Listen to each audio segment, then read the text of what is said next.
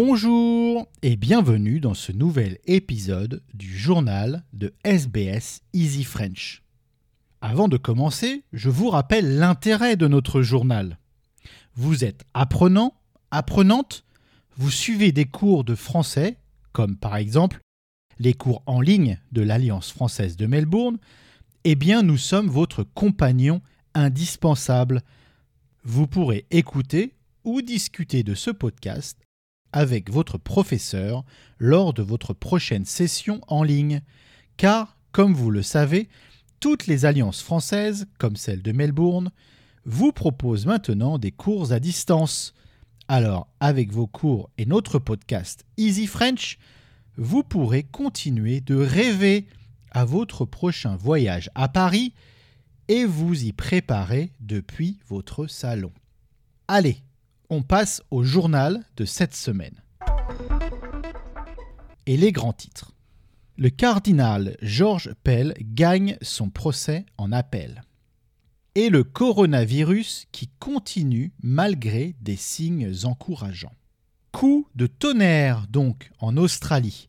La haute cour de justice a acquitté le cardinal Georges Pell pour des violences sexuelles sur enfants la Cour a jugé à l'unanimité que le jury aurait dû mettre en avant le principe fondamental du doute raisonnable qui doit bénéficier à l'accusé.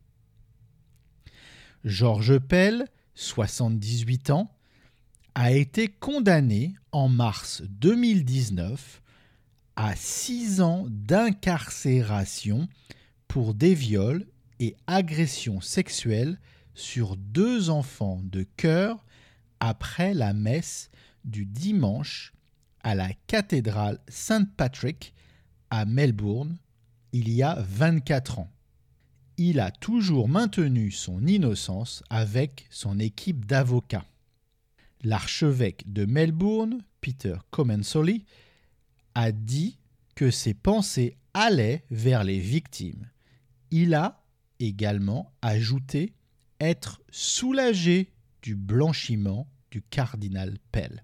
My own sense was that I had a, an understanding of the man and my knowledge of him was when he said he was innocent I accepted that but I also accepted the processes of our courts and that has come to its conclusion. L'ancien premier ministre Tony Abbott, un allié du cardinal Pell, a été interviewé Voici un extrait de ce qu'il avait à dire. Look, uh, I really wouldn't want to say anything other than just uh, let the judgment speak for itself. You've been a strong supporter of the haven't you?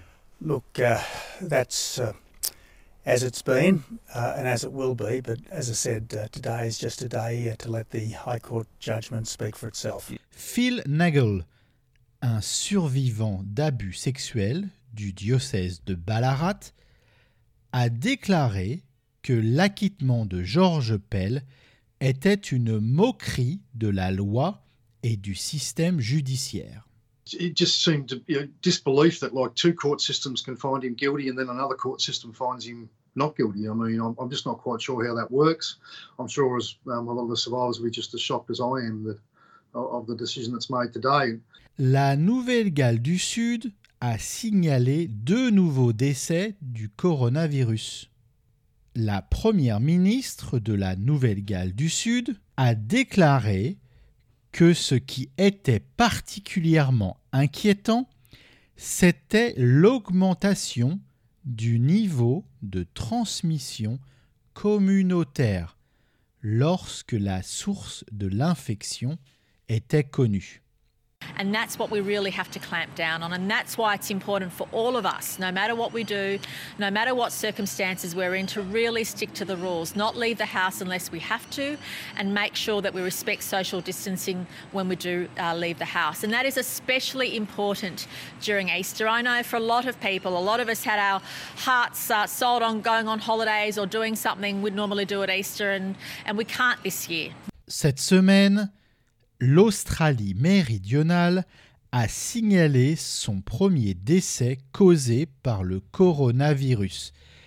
et le Premier ministre de l'État du Victoria, Daniel Andrews, a affirmé qu'il y avait des signes prometteurs par rapport à l'évolution de la maladie, mais qu'il ne fallait pas relâcher les efforts du confinement. So I'm proud of the work you're doing, the sacrifices that you're making. I'm deeply grateful and we are seeing positive results. However, it is very important that we not get ahead of ourselves, that we not think that because there's some stability to these numbers that this is going to end anytime soon. Uh, this is a long haul exercise. Things can change rapidly. We've seen that in other parts of the world, indeed in other parts of our own nation. Daniel Andrews a également exhorté les élèves des écoles du Victoria à étudier à la maison, s'ils le peuvent, après les vacances scolaires qui prennent fin la semaine prochaine. Son gouvernement vise à ce que les élèves en année 12 terminent leurs études cette année avec comme possibilité que leurs examens aient lieu au mois de décembre. Voilà, c'est tout pour le journal de SBS Easy French pour cette semaine. Suivez-nous. Vous pouvez recevoir la transcription de cet épisode par email en vous inscrivant à notre newsletter sur notre site web sbs.com.au/french.